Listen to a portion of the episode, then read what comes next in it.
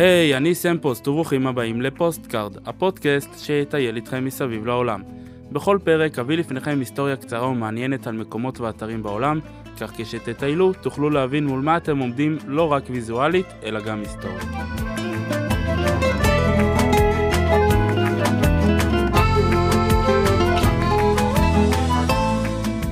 והיום נטוס כ-30 שעות עם שתי עצירות ביניים לשיאן שבמרכז סין, ונגיע לצבא הגדול בעולם שעשוי מחימר.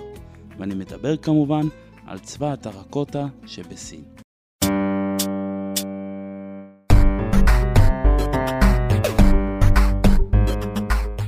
השנה היא 1974. המקום? מחוז שאנשי שבסין. עיקר סיני בשם יאנג ג'פה החל לחפור באר מים כדי להשקות את היבולים שלו. כשלפתע הוא ראה דמות חייל בגודל טבעי עשוי מטרקוטה, שזה סוג מסוים של חימר גס. מיד החלו חפירות ארכיאולוגיות במקום, ומה שנגלה לעיניהם היה אחד הממצאים הגדולים והחשובים בסין.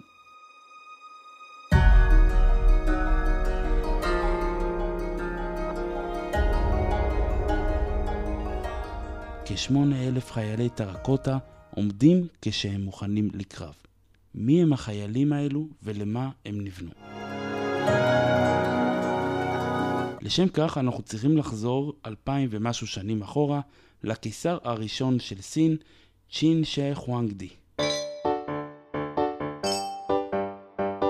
הוא נולד בשנת 258 לפני הספירה למלך מדינת צ'ין, ובגיל 13 הוא כבר שלט באחת הממלכות הגדולות והחזקות בסין. ובשנת 221 לפני הספירה הוא הביא לאיחוד של כל סין שהייתה תחת הרבה ממלכות מאות שנים, להיות תחת ממלכה אחת מאוחדת. הוא הכריז על עצמו כקיסר סין והחל סדרה של שושלות קיסריות שנמשכו עד המאה ה-20. בשנות שלטונו הבודדות הוא איחד את השפה הכתובה בסין, כבש שטחים אדירים, סלל כבישים, בנה צבא חזק, ואף החל את בנייתה של החומה הגדולה של סין. אחד הדברים שצ'ין נלסה להילחם בהם היה המוות. הוא היה אובססיבי למצוא את הסוד לחיי נצח, ולכן הוא ניסה כל תרופה או קסם שהוצאו לו.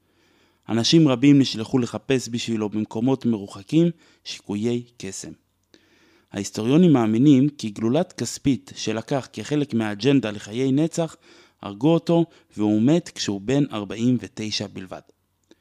לפני שמת, הוא בנה לעצמו קבר שנקרא המוזולאום של צ'ין שאה חואנגדי. וזהו מתחם הקבר הגדול ביותר בתולדות האנושות, בסביבות 50 קילומטר רבועים. אם תטיילו באזור בלי לדעת שזה הקבר, אתם פשוט תראו תל גדול עם עצים. שום מומנט מיוחד שימשוך את העין שלכם.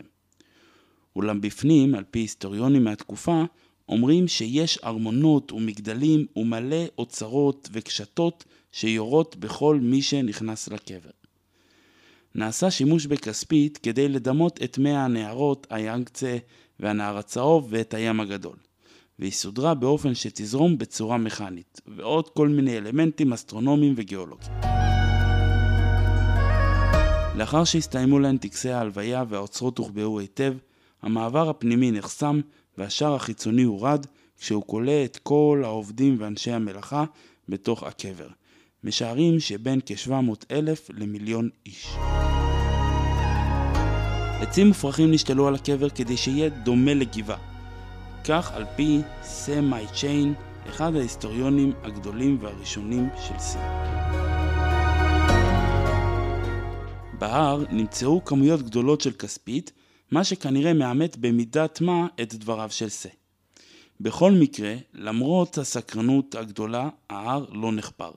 מחשש שהטכנולוגיה הקיימת לא מספיקה כדי לשמור על אוצרות הקבר, ושכמות הכספית הגבוהה תגרום לקריסת האדמה ותהרוס את הארמון התת-קרקעי. כיום מעל הקבר ישנו אדרטה המציינת את הקבר.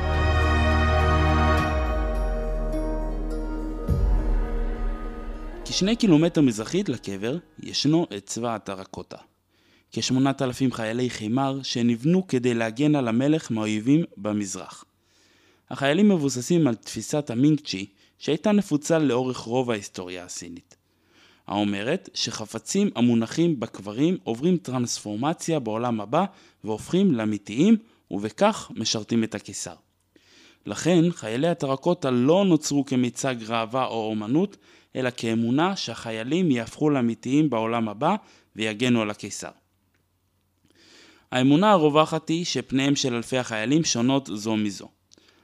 אבל האמת היא שהם לא נבנו כל אחד כשלעצמו, אלא מספר בתי מלאכה הכינו את החלקים השונים. ולכן החוקרים זיהו בין 8 ל-10 סוגי ראשים, 8 סוגי גוף, 2 סוגי רגליים, 3 סוגי נעליים ועוד. החלקים שובצו באופן שונה כל פעם, והוסיפו להם אלמנטים קטנים כמו שפם וגבות. יש חוקרים הטוענים שהם כן שונים זה מזה והם מבוססים על דמויות של חיילים אמיתיים מהתקופה. בכל אופן, הנושא עדיין נמצא במחקר. במקור, החיילים היו צבועים בצבע, ולחלקם אף היו מדים. אך כיוון שהאתר ככל הנראה נשרף אחרי מותו של צ'ין, ובתוספת הזמן שעבר וחשיפתו לחמצן אחרי אלפי שנים, הם לא החזיקו מעמד. ישנה אגדה האומרת שהחיילים כוסו בחומר רעיל שמי שנוגע בהם מת מיד, ולכן כשרק נתגלה הצבא, מתו אנשים שנגעו בחיילים. ועכשיו, כשגילינו את צבא הטרקוטה, בואו ונראה מה יש למקום להציע.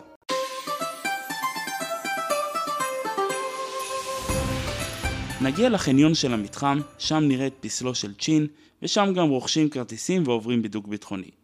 לאחר מכן עולים על קיין אוטובוס חשמלי שייקח אותנו כמה דקות נסיעה לאתר עצמו.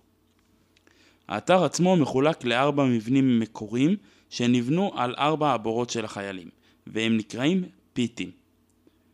בפיט אחד והמפואר ביותר של האתר שמשתרע על שטח של כ-14 אלף מטרים רבועים מוצב רוב הצבא. שזה כמה אלפי חיילים שמסודרים בשורות בתוך מסדרונות. והם מוצבים על פי צורת הקרב שהייתה נפוצה באותה התקופה. קשתים לא משוריינים מקדימה, שמצוידים בחטא וקשת, ומאחוריהם ישנם כ-11 שורות של דמויות רבים, מהם לוחמים משוריינים שמצוידים בכלי נשק לקרב פנים אל פנים. ומשולבים בהם גם מרכבות מלחמה מעץ, שכנראה נרכב עם הזמן, ארבע סוסי טרקוטה בכל אחת, ולכל מרכבה יש נהג לבוש שריון הגנה ארוך במיוחד. כל החיילים פונים עם הפנים לכיוון מזרח כדי להגן על אויבים שיבואו ממזרח. בפיט 2, שהוא כחצי מהגודל של הראשון, ניצב חיל הפרשים וחיל הרגלים לצד כ-80 כרכרות מלחמה רתומות לסוסים, כולם עשויים מטרקוטה. בפיט 3, והקטן מכולם, נמצאים אנשי הצבא הבכירים, המפקדים על הצבא, יש שם משמר כבוד שמורכב מלוחמים משוריינים שמחזיקים מקלות ארוכים וכן מרכבת פיקוד מפוארת אבל ריקה ממפקד. יש שם מרכבות שעשויות ברונזה, שהגלגלים שלהם יכולים לזוז, ואפילו המטריה שמעל לנהג המרכבה נפתחת ונסגרת. גם השריון של חלק מהלוחמים עשוי מברונזה. הרבה אנשי פיקוד בדרגים שונים מצאו, כולל גנרלים, אבל מה שלא מצאו זה את המפקד. מה שמעלה את ההשערה שהמפקד זה הקיצר בעצמו ששכוב בקברו. בפיט 4 אין שום דבר, לא חיילים ולא סוסים, אלא רק אדמה שמולה בבור. יש האומרים שזהו בור שלא הספיקו לסיים אותו עבור הצבא המרכזי, ויש האומרים שזו רק תעלה ששימשה לאיסוף אדמה. ישנם עוד דמויות טרקוטה שאינן צבאיות כגון פקידי ציבור שמצוידים בסכינים ובלוחות במבוק לכתיבה ואפילו קבוצת אקרובטים לבידור. המקום עדיין בחפירות ומגלים עדיין עוד כלי נשק ודמויות.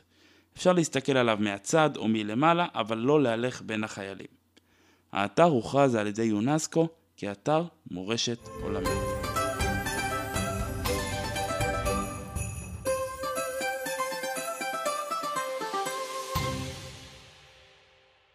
יש עוד מקום שבו תוכלו לראות פסלים אנושיים בגודל מלא, אבל מתחת למים.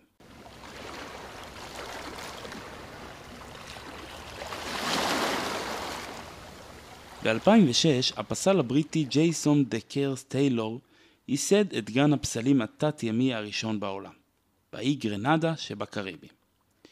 אם נצלול לעומק של 25 מטר מתחת לפני המים, נראה כ-200 דמויות ואלמנטים שנראים כאילו הם דברים אמיתיים ששקעו במים.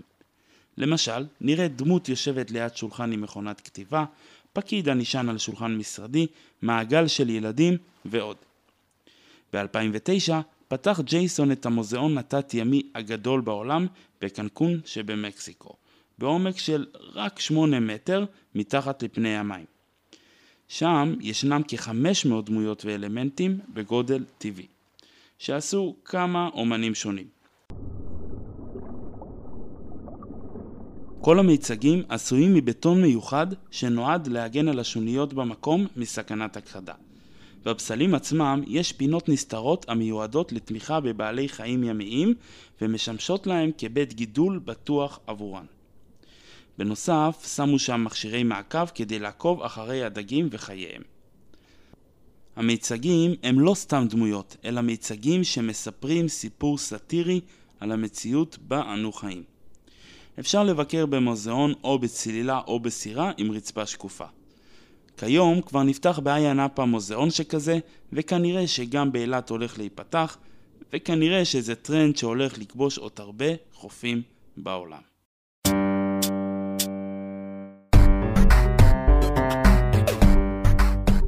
ועד כאן להפעם, אשמח שתספרו לי אם אהבתם או כל ביקורת מועילה. וכן, אם אתם רוצים שאדבר על מקום מסוים או כל הערה, תוכלו לשלוח לי למייל sampostcard.gmail.com הוא מופיע גם בתיאור הפרק. וכן תוכלו לחפש אותי בפייסבוק, פוסטקארד הפודקאסט. אני הייתי סם פוסט, תודה רבה רבה שהאזנתם, אל תשכחו לשלוח לי גלויה כשתבקרו שם, וניפגש בפרק הבא.